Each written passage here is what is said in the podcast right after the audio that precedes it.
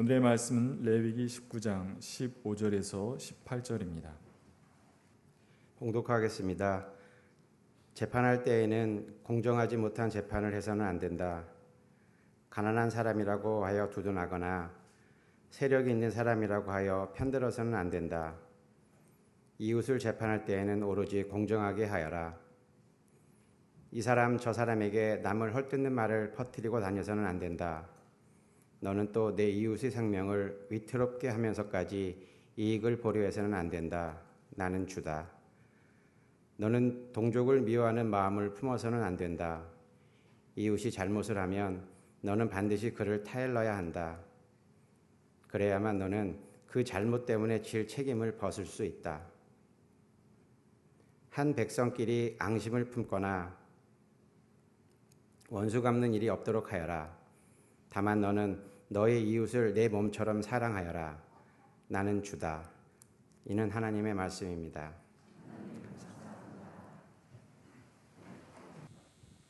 참 좋으신 우리 주님의 은총과 평강이 예배의 자리에 나온 우리 교우 모두와 함께 하시길 빕니다. 아, 이미 계절이 백로에 이르렀습니다. 백로는 24절기 가운데 15번째 되는 계절이고 아, 밤이 되면은 이제 찬이슬이 내린다고 해서 아, 이맘때 아, 가리켜서 백로 흰 이슬이 맺히는 절기라고 말합니다. 아, 큰 비처럼 내리는 은총은 아니라 해도 이슬처럼 내리는 주님의 은총이 우리의 삶을 풍요롭게 만들기를 간절히 소망합니다. 어, 태풍 링링 이름은 예쁜데 대단히 표독스러운 그런 태풍이 핥히고 지나갔습니다. 어떤 교회에 종탑이 무너져 내린 것도 보았고 또 곳곳에 많은 상처가 났습니다. 아, 농민들의 피해가 특히 컸죠. 낙과 피해도 심했고 또 벼들이 넘어지는 경우도 많았고 또 가두리 양식장 같은 데서 키우고 있던 것들이 폐사하기도 하고 여러 가지 어려운 일들이 아, 있었습니다. 주님께서 그들을 위로하시고 붙들어 주시길 바라고 또 어려움을 겪은 사람들과 함께 그 어려움을 함께 나누려는 마음들이 모아져서 아, 낭낭의 링링의 피해가 아, 조속히 회복될 수 있기를 소망합니다.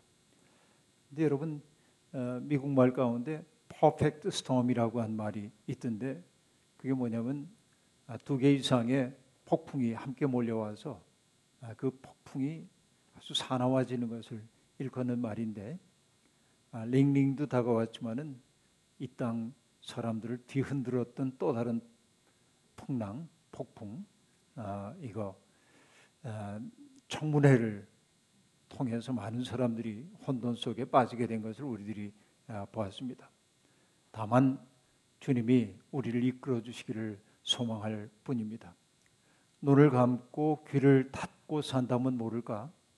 세상 일에 무관심할 수는 없는지라 이런저런 견해들이 사납게 부딪히고 있는 것이 오늘의 현실이라고 얘기할 수 있겠습니다. 이 속에서 마음의 중심을 잃어버리지 않고 마음을 지키기란 여간 어려운 일이 아닙니다.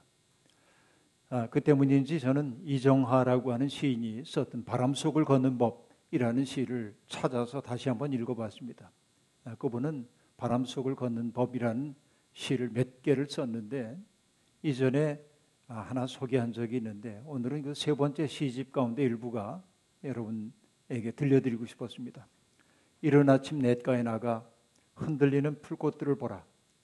왜 흔들리는지, 허구많은 꽃들 중에 하필이면 왜 풀꽃으로 피어났는지 누구도 묻지 않고 다들 제자리에 서 있다.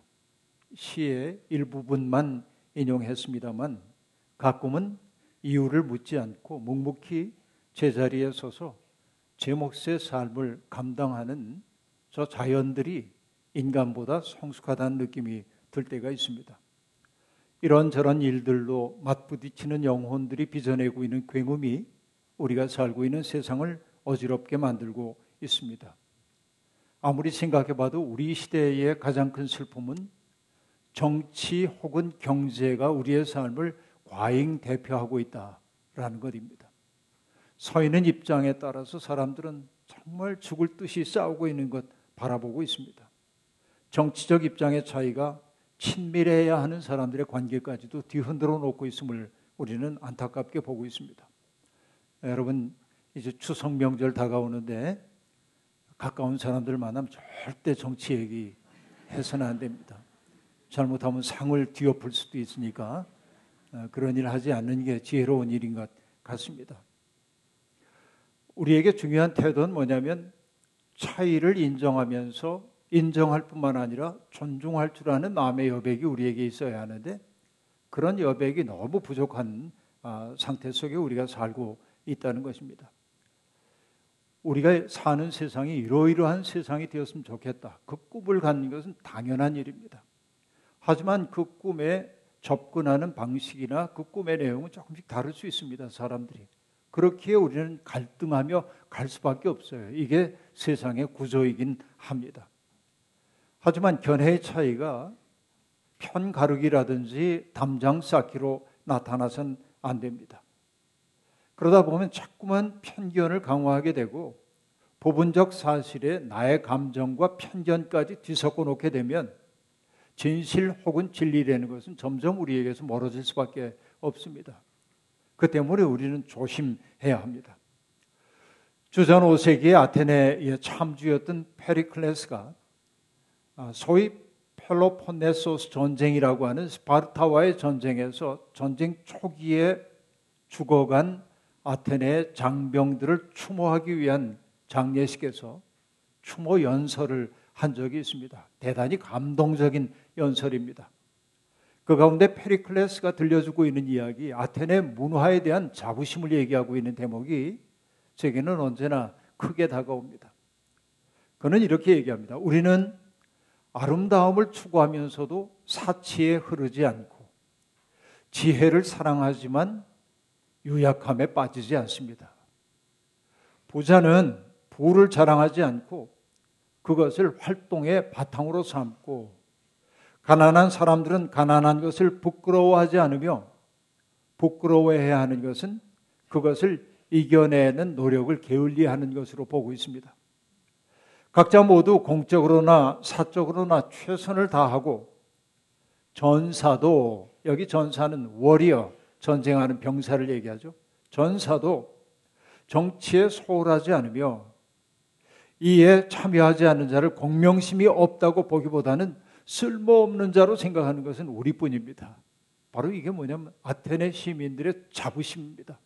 우리는 우리가 살고 싶은 세상을 만드는 일에 있어서 무관심하지 않다.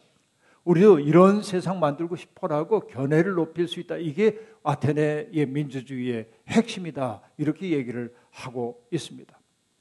여러분, 우리 사회도 이러면 좋겠어요. 아름다움을 추구하지만 사치에 흐르지 않고 지혜로움을 구하지만은 유약함에 빠지지 않고 부자라고 자랑스러워하지 않고 가난하다고 비굴해지지 않는 사회 그리고 모두 아름다운 세상을 만들기 위한 꿈을 저마다 꾸는 사회가 되었으면 좋겠어요.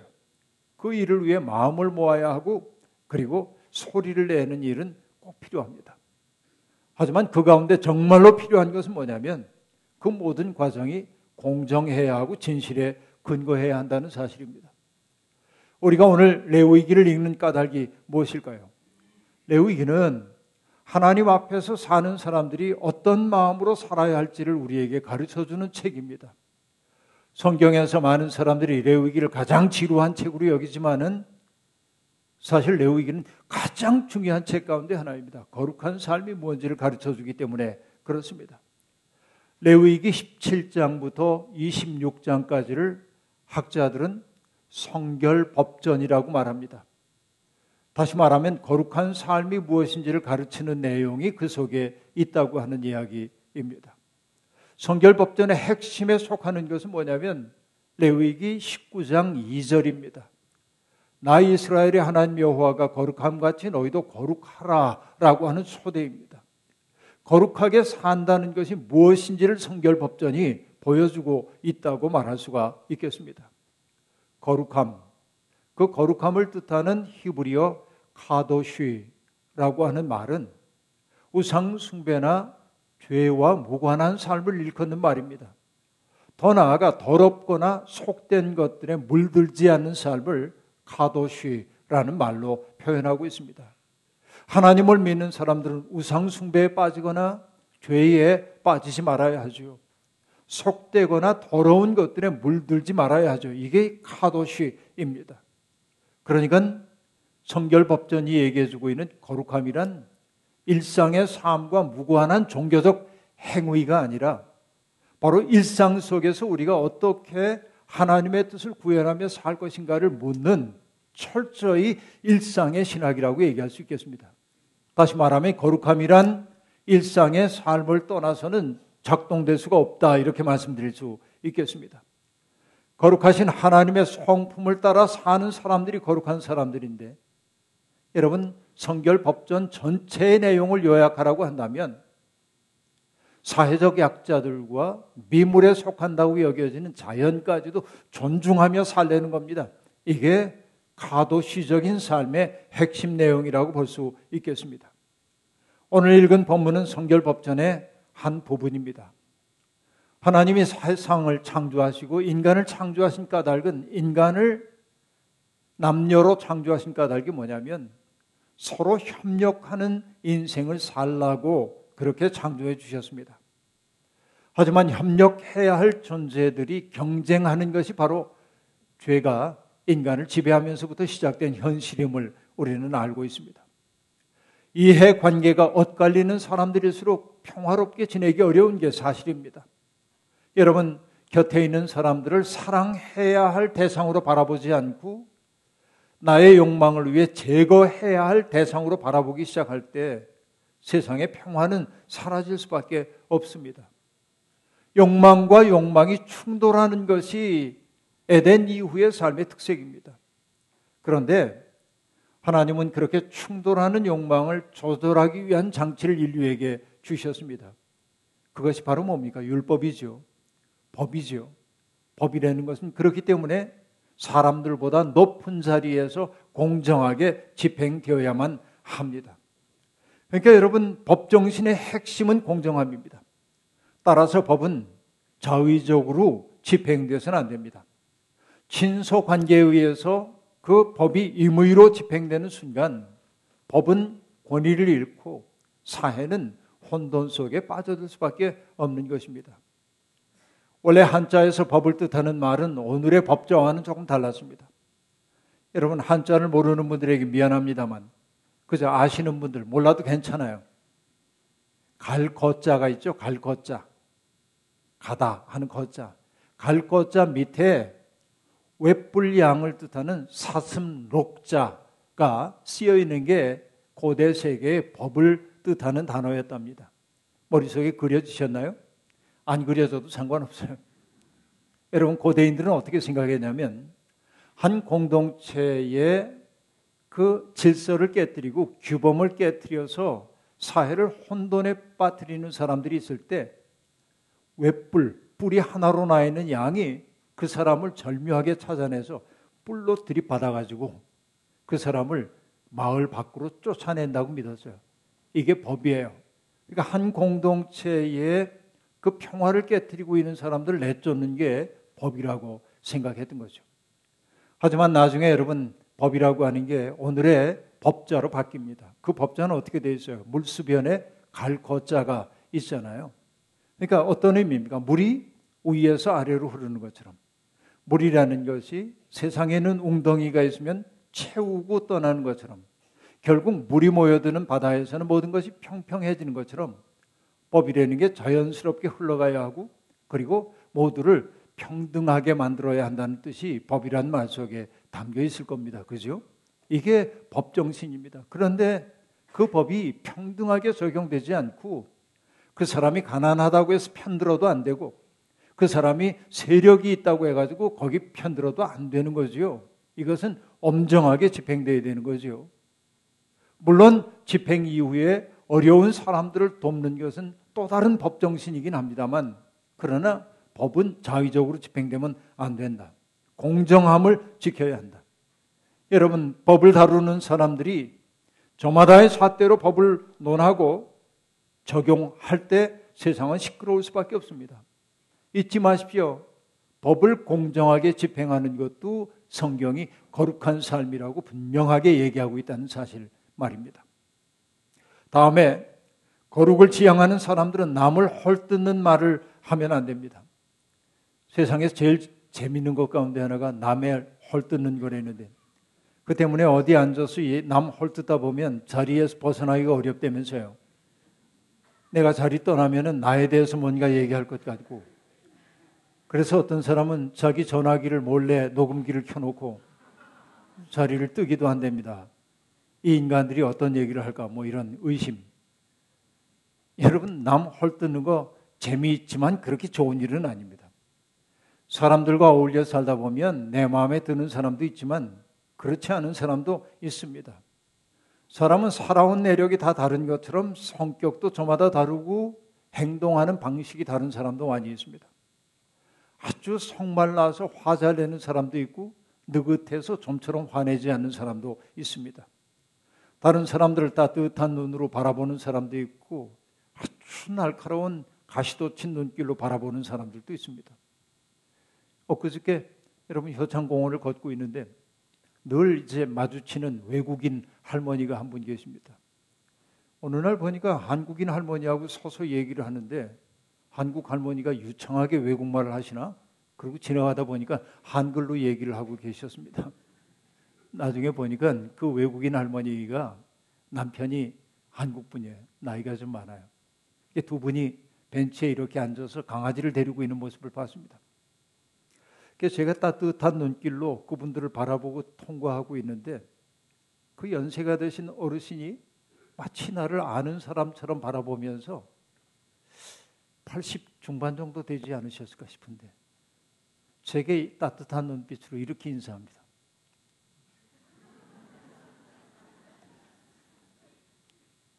처음 보는 분이었어요. 그런데 그분은 미소 띤 얼굴로 나를 그렇게 대해 주었어요. 내가 받아들여지고 있는 거죠. 한마디 말도 나눈 적이 없어요. 나도 머리를 깊이 숙여 두 분의 삶에 경의를 표하고 지나갔습니다. 기분이 참 좋았습니다. 세상엔 그런 사람들도 있죠. 정말로 그래요. 이타적인 사람도 있지만은 매우 이기적인 사람도 있습니다. 금방 얘기했으니까 여러분 어디 공원에서 누구 만나거든 이거 꼭 한번 해보시길 바랍니다. 이게 잘 사는 길 가운데 하나인 것 같아요. 왠지 좋아지는 사람도 있지만은 왠지 만나기 싫은 사람도 있는 게 사실입니다. 어떤 사람이 좋은 사람인가요?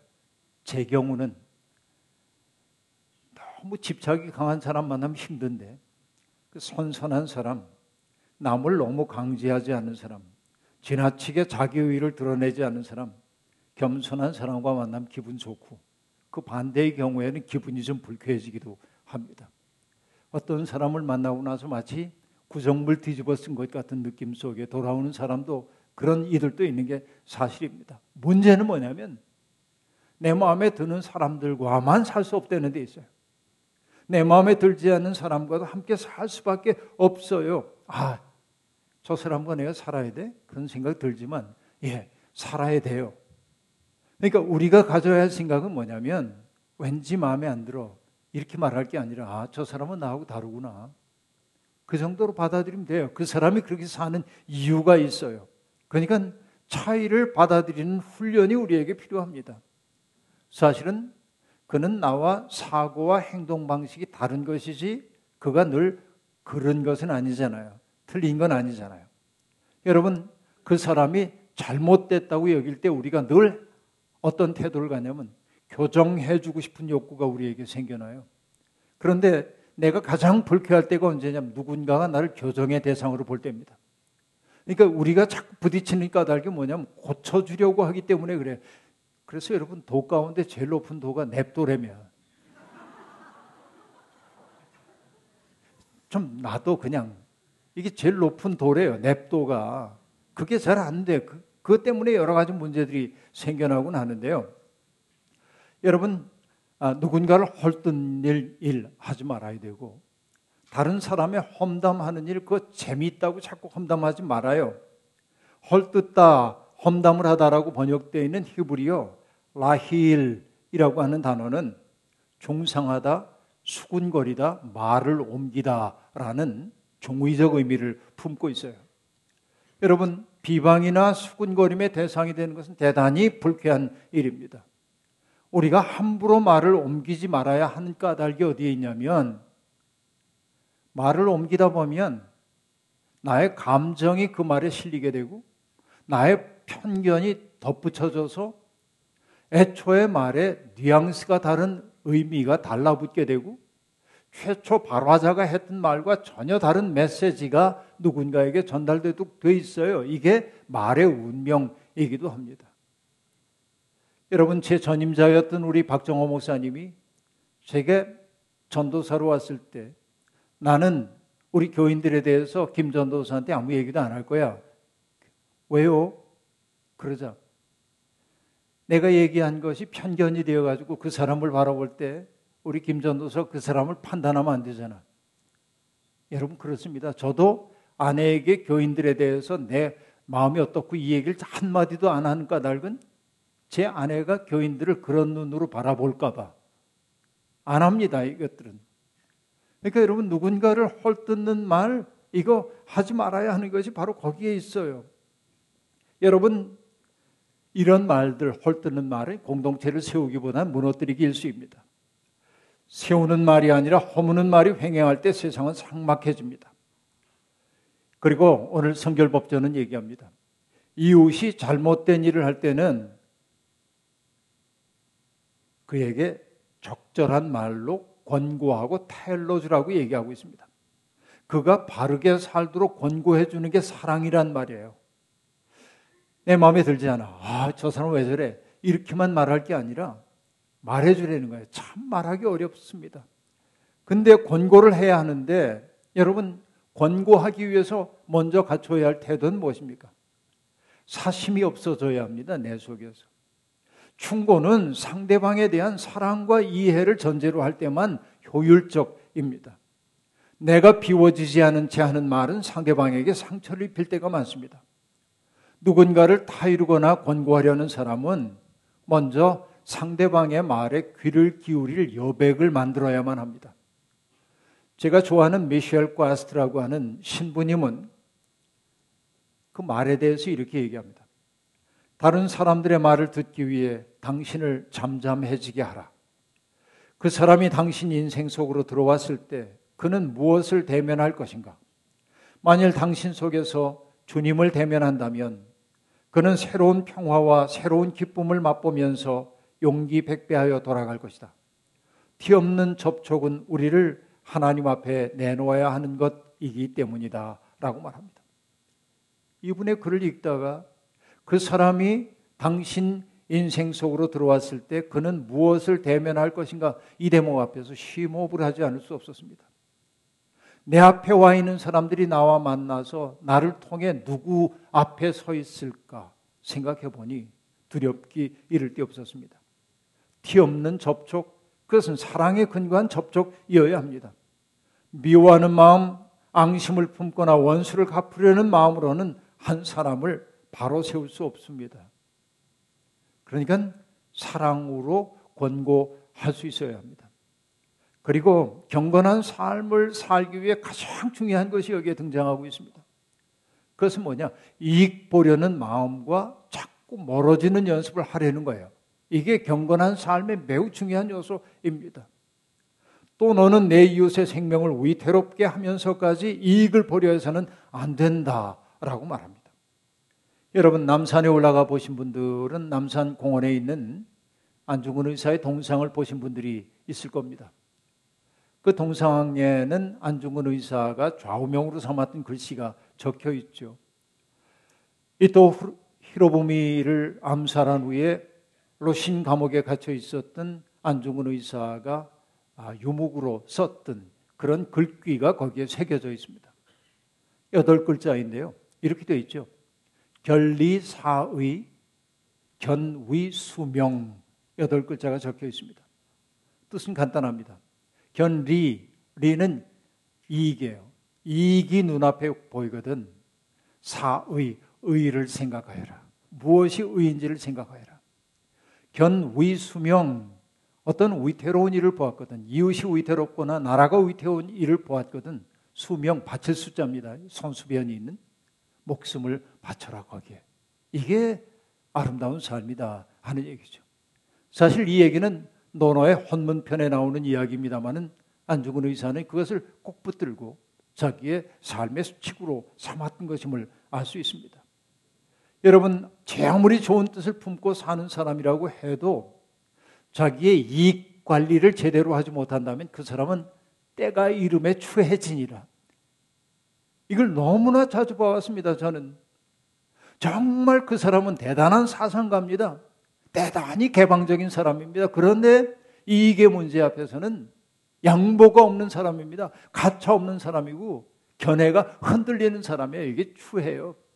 여러분, 이익이 우리 마음을 병들게 만드는 경우가 너무 많이 있습니다. 자주 들으셨겠습니다마는 디트리히 본회퍼 목사는 기독교인들을 가리켜서 타자를 위한 존재라고 이야기했습니다. Being for others라고 얘기했어요. 다른 사람을 위한 존재. 다른 사람을 유익하게 하기 위해 자기를 낮은 자리에 놓을 줄 아는 사람이 기독교인이라고 말합니다. 그러니까 여러분, 하나님을 우리가 정령 믿는 사람이라고 한다면 이익 앞에 발받은 사람이 아니라 이익 앞에서 의를 생각하는 사람이 될 수 있어야 합니다. 그렇죠? 이게 중요한 겁니다. 그 때문에 예수님도 말씀하셨죠. 사람이 자기 친구를 위하여 자기 목숨을 내는 것보다 더 큰 사랑은 없다. 이렇게 말씀하셨습니다. 하물며 이웃의 생명을 위태롭게 하면서까지 내 이익을 취하려고 하는 세상은 얼마나 음란한 악한 세상입니까? 대한 화력발전소에 죽어간 김영균 씨, 철로 작업 중에 전동차에 치여 죽은 외주 노동자 A 씨, 그리고 유명한 반도체 회사에서 일하다가 백혈병에 걸린 노동자들, 과로로 순직한 소방관들과 집배원들, 철탑 위에서 정의 회복을 외치고 있는 사람 등 헤아릴 수 없는 사람들이 돈에 중독된 우리 사회의 실상을 고발하고 있어요. 이익이 세상을 구성하는 원리가 될 때 인간을 얼마나 빈간화시키는지를 보여주고 있는 것입니다. 감리교 창시자인 존 웨슬리 목사는 우리는 돈 벌기 위해 애를 써야 한다고 인정했어요. 여러분도 돈 벌기 위해 노력했으면 좋겠어요. 그러나 웨슬리는 말합니다.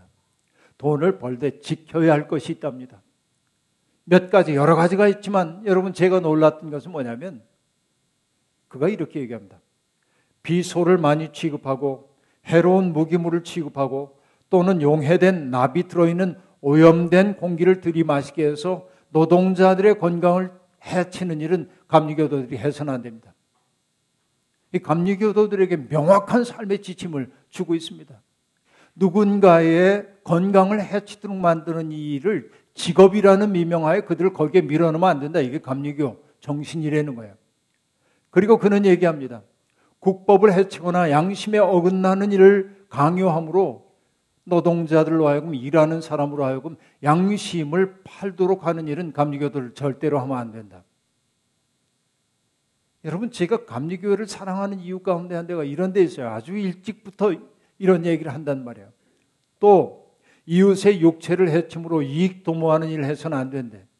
예를 드는 것이 뭐냐면 독주 같은 것을 판매해서 사람들의 삶을 망가뜨리는 일을 감리교도는 해서는 안 된단 말이죠. 웨슬리는 아주 명확하게 그런 규정을 얘기하고 있어요. 근본은 무엇입니까? 이익을 위해 생명을 위태롭게 하지 말라 하는 얘기입니다. 이익을 위해 생명을 위태롭게 한다는 것은 하나님의 형상을 따라 빚어진 이웃을 목적이 아닌 수단으로 대하는 일이고 그것은 그를 비인간으로 만드는 일이기 때문에 그렇다고 말합니다. 그렇게 사는 이들은 한마디로 얘기하면 거룩한 삶과 무관한 이들입니다.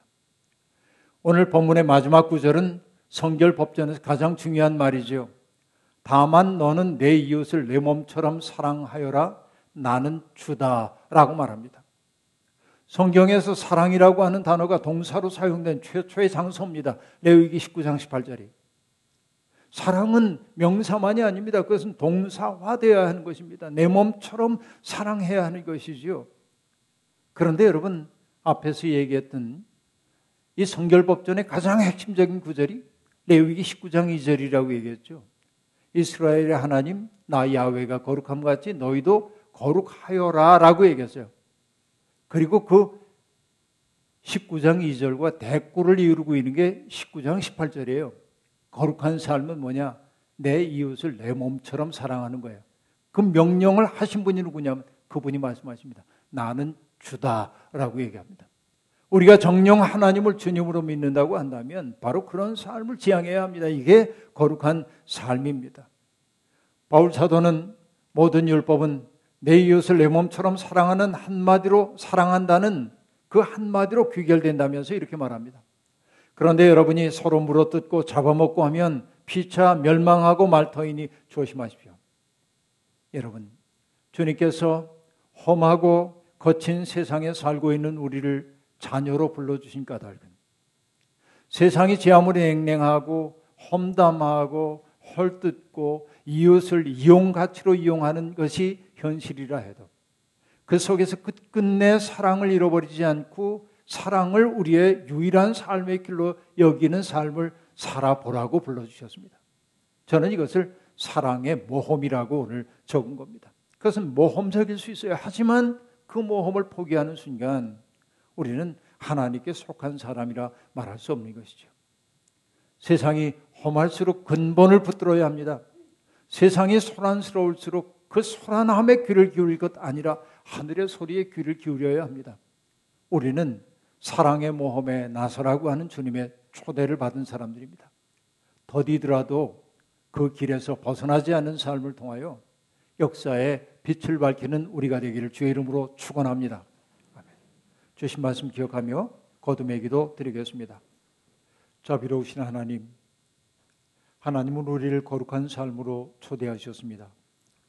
거룩한 삶은 일상과 무관한 삶이 아니라 늘 대면하고 살고 있는 사람들을 귀히 여기는 삶이요. 그들을 평화롭게, 그들을 아름답게 살 수 있도록 우리 자신을 그들에게 선물로 주는 일임을 오늘 말씀을 통해 배웠습니다. 덧거친 세상 사느라 우리의 마음이 조각나고 또 가시도 친 마음이 누군가를 찌르곤 하지만 이제는 주님 앞에 우리의 마음 내려놓사오니 우리의 마음 갈아주시고 더러운 것 정화시켜 주셔서 사랑을 선택하며 사는 사랑의 모험가들이 되도록 우리와 동행해 주옵소서 예수님의 이름으로 기도하옵나이다.